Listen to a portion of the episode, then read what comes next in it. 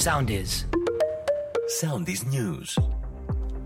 Μη τη φρόσο Κυριακού τη διαβεβαίωσε πως θα διαφυλάξει την απρόσκοπτη λειτουργία του Κοινοβουλίου έδωσε επανεκλεγή στη θέση του Προέδρου της Βουλής Κώστας Τασούλα εν μέσω των προβλέψεων που ακούγονται όπως είπε περί θεσμικών ακροβασιών και ακροτήτων λόγω της οκτακομματικής σύνθεσης του σώματος. Ο ΣΥΡΙΖΑ περιμένει από τον Πρόεδρο της Βουλής να υλοποιήσει τη δέσμευσή του άμεσα και να λυθεί το πρόβλημα που έχει δημιουργηθεί τόνισε ο Πρόεδρος της Κοινοβουλευτικής Ομάδα του ΣΥΡΙΖΑ Σοκράτη Φάμελους για το ζήτημα που έθεσε η αξιωματική αντιπολίτευση αναφορικά με την χωροταξία των κομμάτων στην αίθουσα της Ολομέλειας.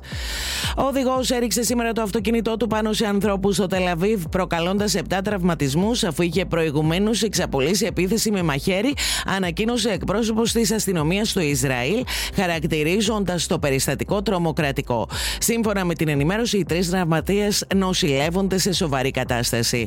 Ο οδηγός ένας 23χρονο Παλαιστίνιος εξουδετερώθηκε. Η επίθεση αυτή έρχεται μετά τις πολύ νεκρές επιθέσεις στη Τζενίν της Δυτικής Όχθης.